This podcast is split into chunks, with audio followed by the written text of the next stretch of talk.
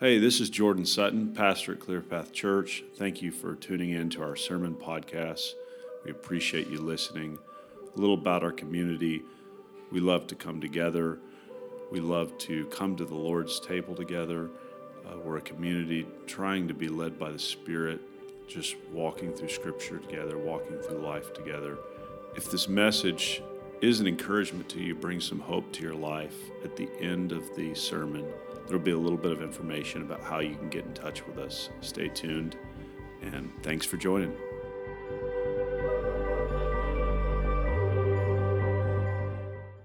You guys ever been to Branson, Missouri? Yes. Pretty great place, huh? Am I right? Likely to go into a coffee shop and hear an old lady playing the spoons. That's a good time. Lots of, lots of Jesus t-shirts. Yeah. Well, when I was, how old was I when we went to Branson? 15, 16? Sure. Had to ask my parents. I don't actually know. When I was 15 or 16, my family took a trip to Branson. And while we were there, we went to Silver Dollar City, which is kind of like Six Flags. But better. But, but better. Yeah. And at this theme park, they have a cave tour where they like take you down in the caverns. Who's been to a cave tour of some sort before?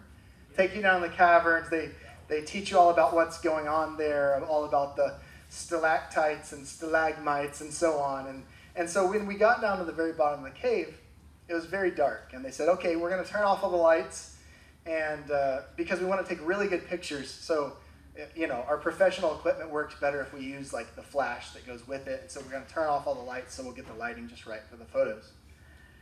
And so they put us all in a line against the cave wall, and I was standing with my parents and my brother waiting on our turn.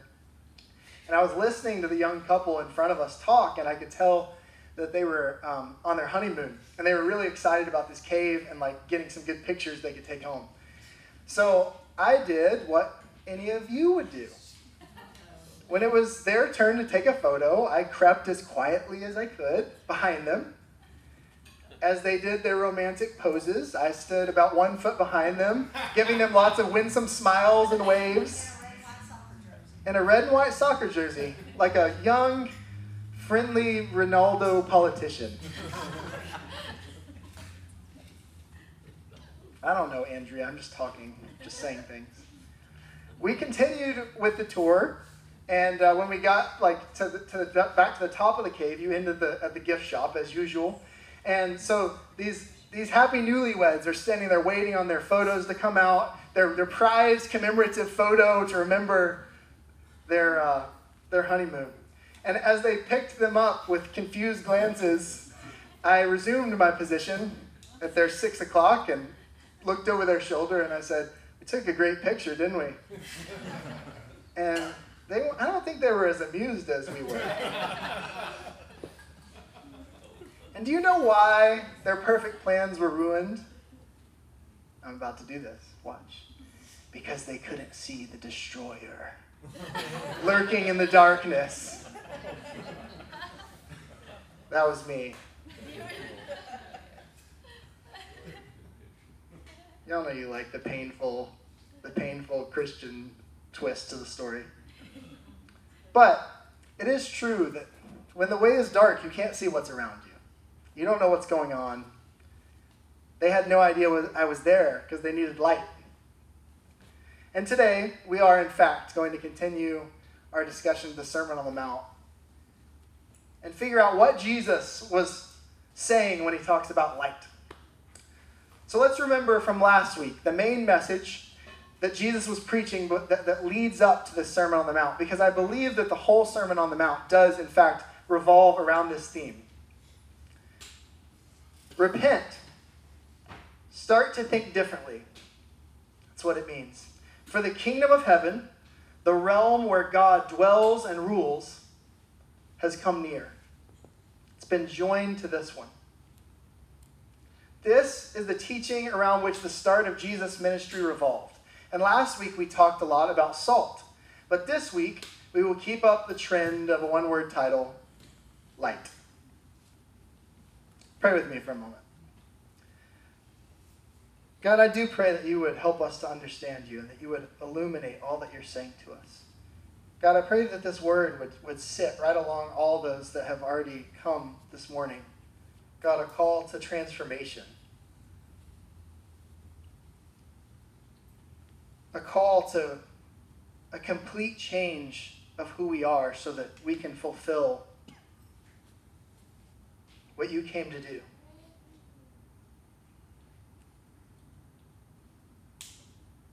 God, I pray that as we hear it today, we just wouldn't hear it with our minds, God, but that our spirits would be alive and our spirits would be listening, and that they would be called to attention, and that they'd be called to transformation that would stick whenever we leave the doors of this building.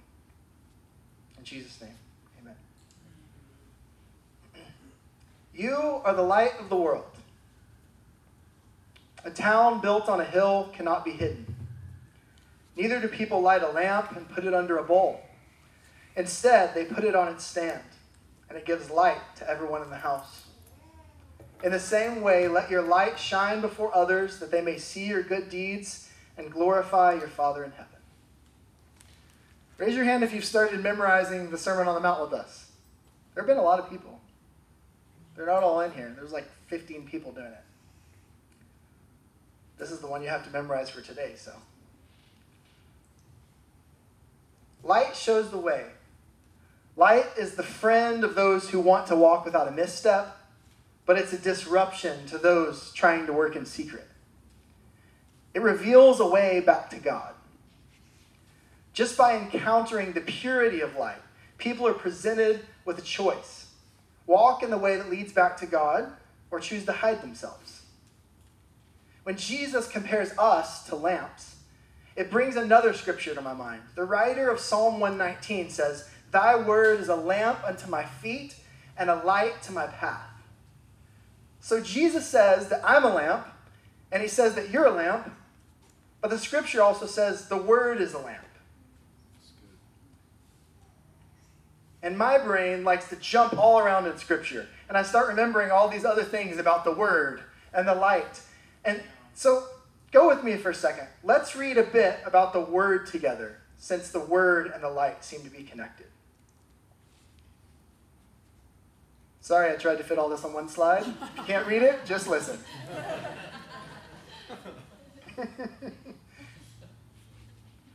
point that size 0.5 font. Good luck. In the beginning was the Word, and the Word was with God, and the Word was God. He was with God in the beginning. Through him, all things were made. Without him, nothing was made that has been made. In him was life, and that life was the light of all mankind. The light shines in the darkness, and the darkness has not overcome it. There was a man sent from God whose name was John. He came as a witness to testify concerning that light, so that through him all might believe. He himself was not the light, he only came as a witness to the light. The true light that gives light to everyone was coming into the world. He was in the world. And though the world was made through him, the world did not recognize him. He came to that which was his own, but his own did not receive him. Yet to all who did receive him, to those who believed in his name, he gave the right to become children of God Children born not of natural descent, nor of human decision or a husband's will, but born of God. The Word became flesh and made his dwelling among us. The life inside of Jesus was the light that would illuminate the way to God for all mankind. He's the Word, yes, also the light and the light would shine brightly and force people to make a decision because they couldn't miss it or unsee it. The light was so intense that they only had two choices reject it or be transformed by it into an entire new bloodline and family. Those are drastic options. Reject it or be completely changed. How could you be more different than to be completely reborn as a new person with a new bloodline. Is describing the, the most drastic change possible. let's understand Jesus was the light. But John the Baptist, he was not the light. It says that he came to testify to the light, but he was not the light. But Jesus said these words about John, his wild evangelist of a cousin. Truly I tell you, he said, among those born of women, there has not risen anyone greater than John the Baptist. Yet, whoever is least in the kingdom of heaven is greater than he.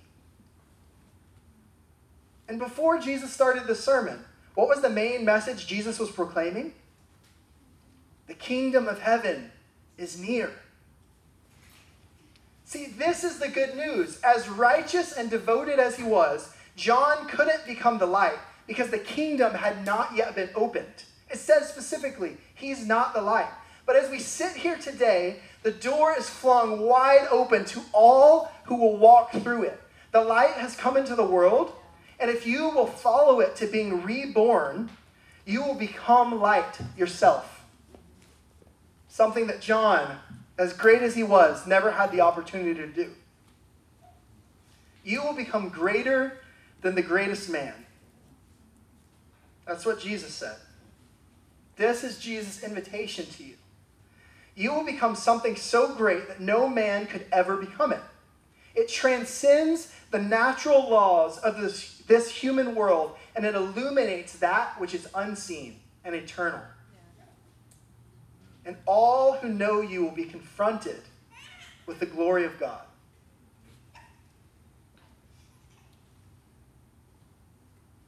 You know, Paul describes this exact process that we're talking about in his letter to the Corinthian church.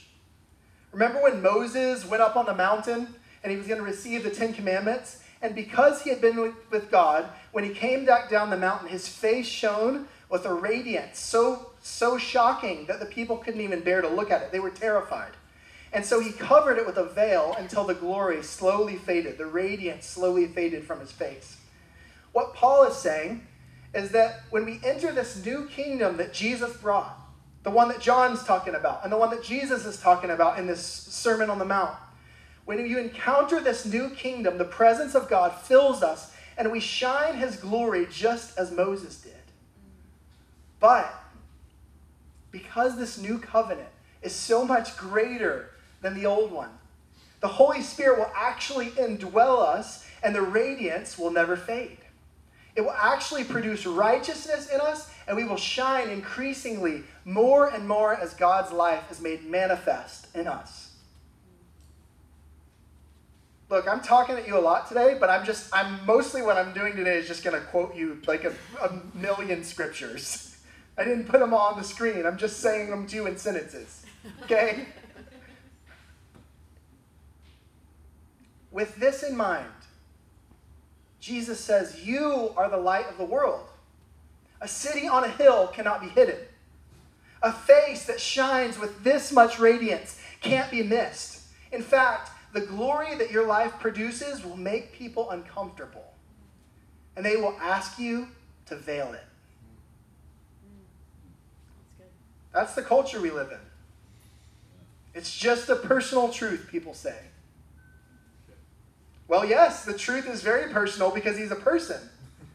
We call him the light and we call him the word, and he's transforming us from glory to glory to glory. He's making us to shine with a brilliance that doesn't even exist in the kingdom of the earth, which is why we can't always put our finger on it or explain it. It only comes from the eternal kingdom.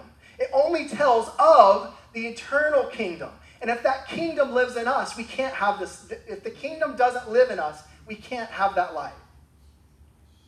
Those who are looking for earthly fulfillment will not inherit it.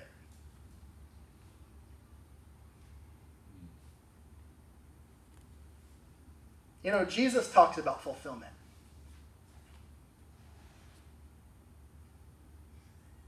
Fulfillment means to be made complete. And isn't that what pretty much everybody is actually looking for? To be made complete?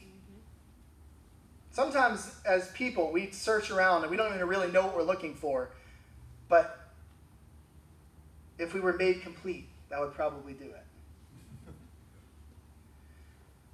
when Jesus is done explaining that we are to be salt and light, he starts talking about fulfilling the law and the prophets. This confused me at first. This transition didn't make sense to me at first, but let's read it. He says, Do not think that I have come to abolish the law or the prophets. I have not come to abolish them, but to fulfill them.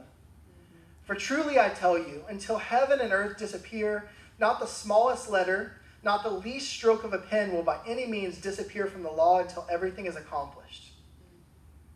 This feels to me almost like a sudden and unrelated transition. We're talking about salt and light, and then all of a sudden we're talking about not abolishing the law and the prophets. But it's, it's not sudden. We are to be as he is in the world. Just as Jesus is light, we are light. He just told you, you're light. In the same way, just as his life is a fulfillment of both the law and the prophets, so are your lives.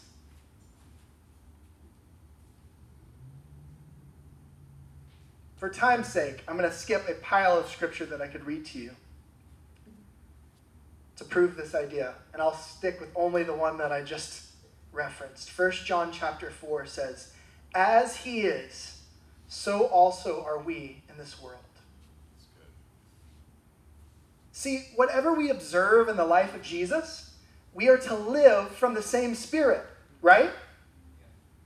So listen when Jesus tells you what he came to do, because he probably called you to do it too. Jesus was telling the people that he is the fulfillment of all they've been waiting for. What have the law and the prophets been pointing to this whole time for thousands of years? They've been pointing to a coming Messiah, a spotless lamb, a royal priest. He's speaking something that these people actually probably hear as blasphemy. He's saying, I'm changing your understanding of the law, but I get to do that because it has all pointed to me. I am the perfect version of everything that you've read about and everything that you've misunderstood for thousands of years. This is not a teaching only about morality, it's a claim of identity. This is where you may feel like Jesus is doing something that doesn't directly apply to you. In fact, I paused when I started writing this in the sermon.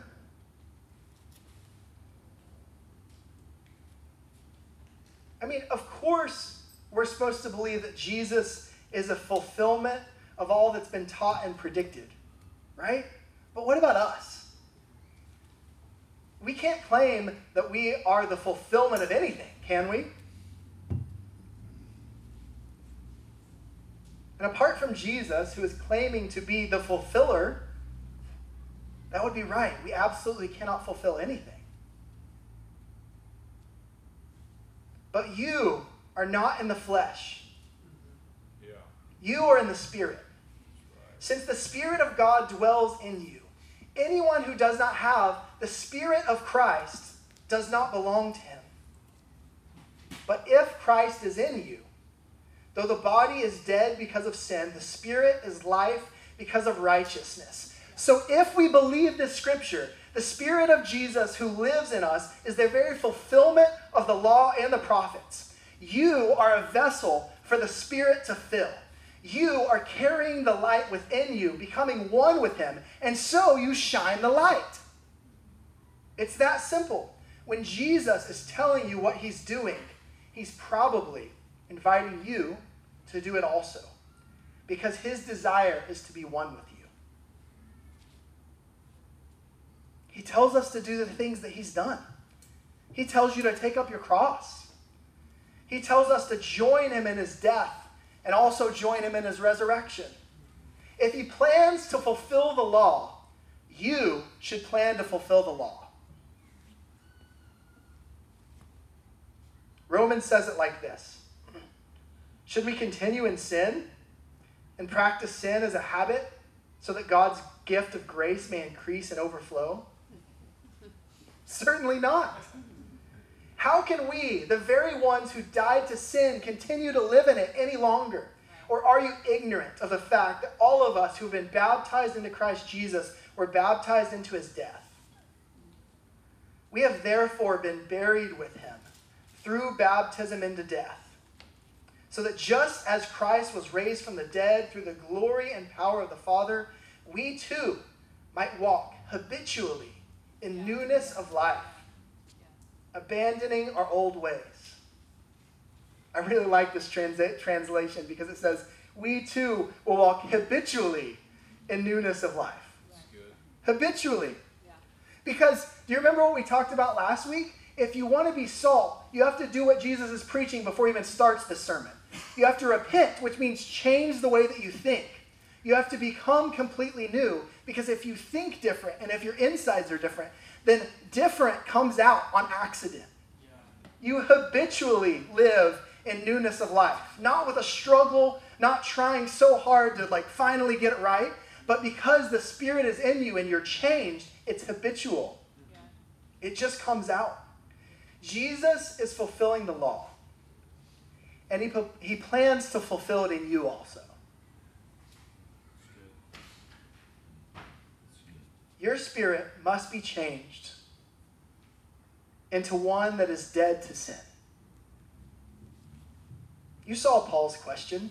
If we died to sin, he's confused. If we died to sin, how would it even be possible to continue living in sin? So we know that when we live in sin, we are living according to the old person who should be dead. But only when we submit our inner lives to the Spirit of Jesus are we able to fulfill the law, to live apart from sin.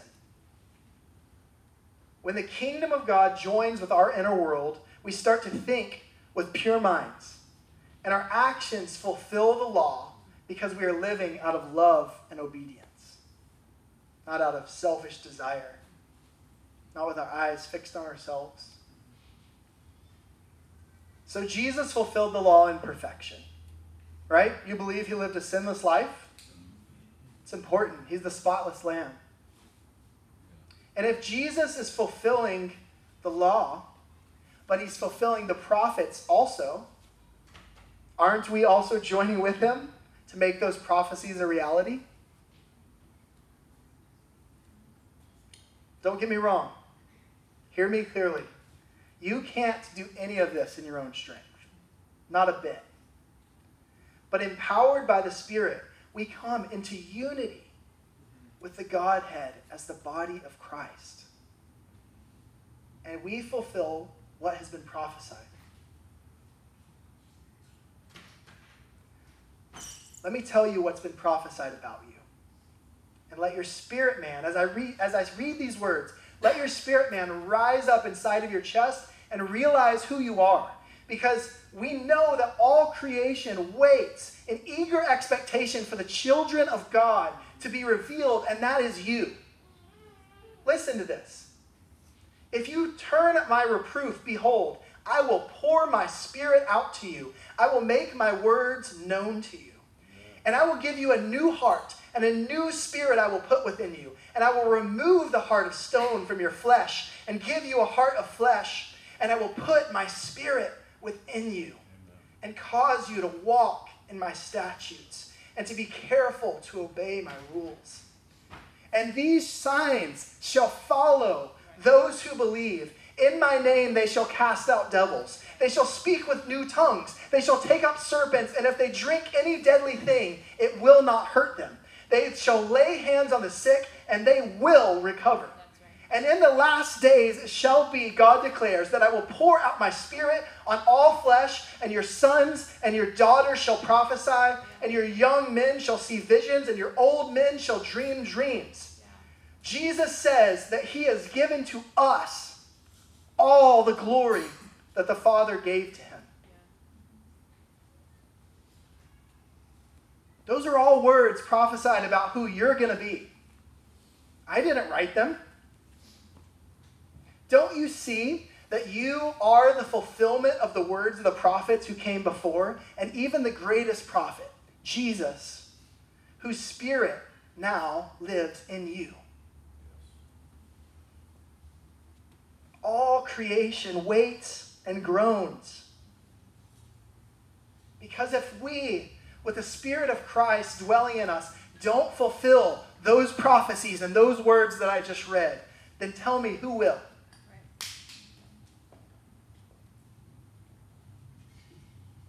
And this, this, what we are describing, this is what Jesus means when he calls you the light of the world. When the world sees a person who's been so changed that they radiate the brilliance of God in the way that we love each other sacrificially, in our oneness with God, in the tangible glory that was passed from the Father to the Son to us. When the world sees that person, they are seeing the light of God. So the scripture tells you to be a city built up high on a hill or a lamp properly placed to light the entire house. You are to be clearly visible. But it isn't your image or your talents or your accomplishments that people need to see. They actually do need to see how holy you are. I'm going to say that again because I think it's important and I think people run away from it. The world actually does need to see how holy you are. It isn't arrogance to know that God has done a great work in you. You need to be so changed by the Spirit of God living in you that you cannot help but emanate the light and good deeds of Christ because you were made to shine, not to put the light under a bowl. That made me think. Paul calls us earthen vessels, right? He says that we're earthen vessels that contain the light of God. You are a vessel. You're not the thing by yourself, you're a vessel. And you know what a bowl is? Yeah. A bowl is a vessel. It holds things, right? And Jesus is telling you what to do with yourself. He says, No one puts the light underneath the vessel and hides it. That would be silly. They place it so that the light can be seen by all, so that they can see your good deeds and glorify your Father in heaven, because you have been changed in a way that could never have been the work of any man. Do you get it? Your holiness is actually important to the kingdom of God.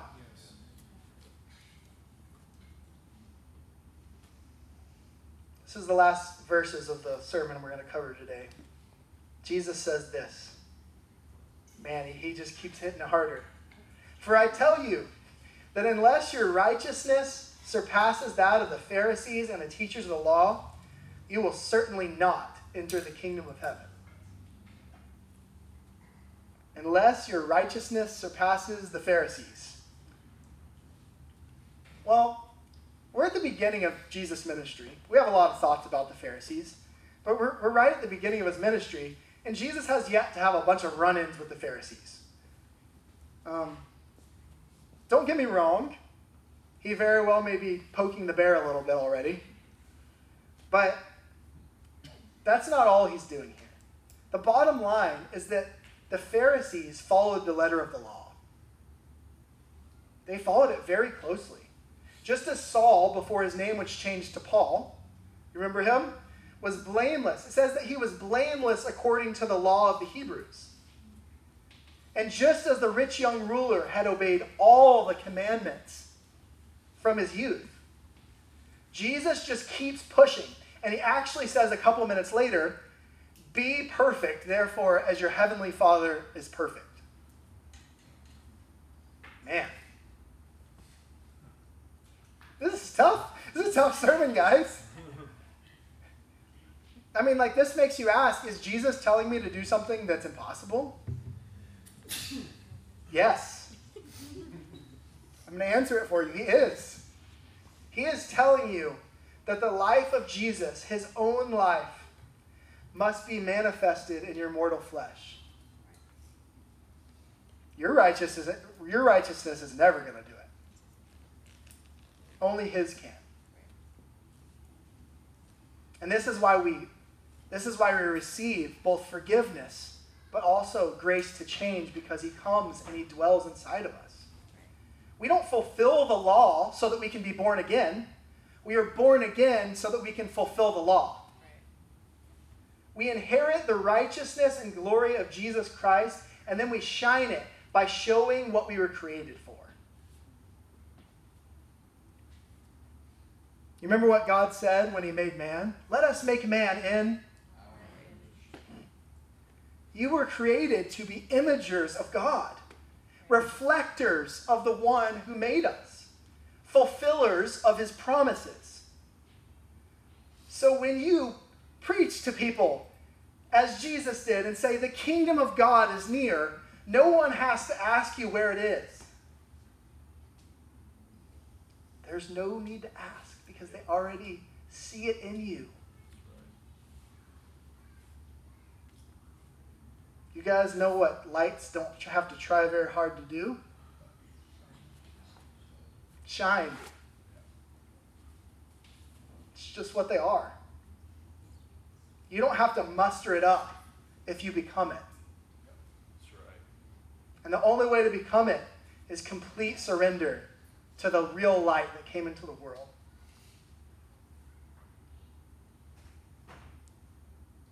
Jesus is the light of the world, and he lives in you. So you are the light of the world.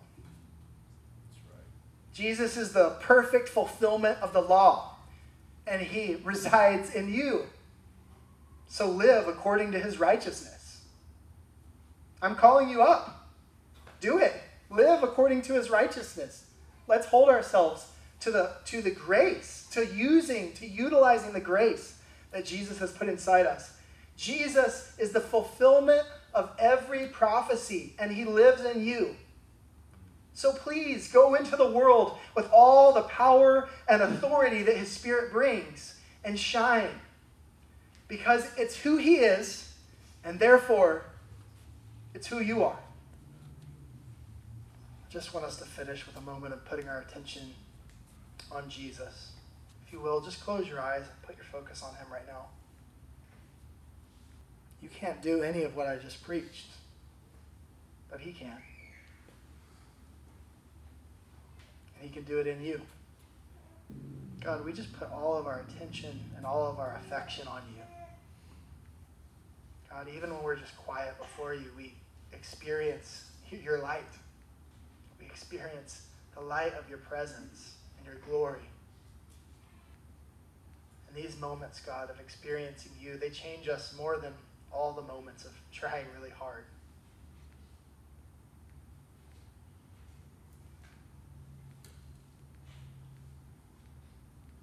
So, Lord, we thank you for the sacrifice that was paid so that we could be one with you so that any of this would be possible.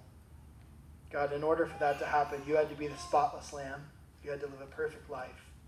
And you had to choose to lay your life down. You had to choose to spill your blood for us. God, we're just really grateful. Thank you, Lord.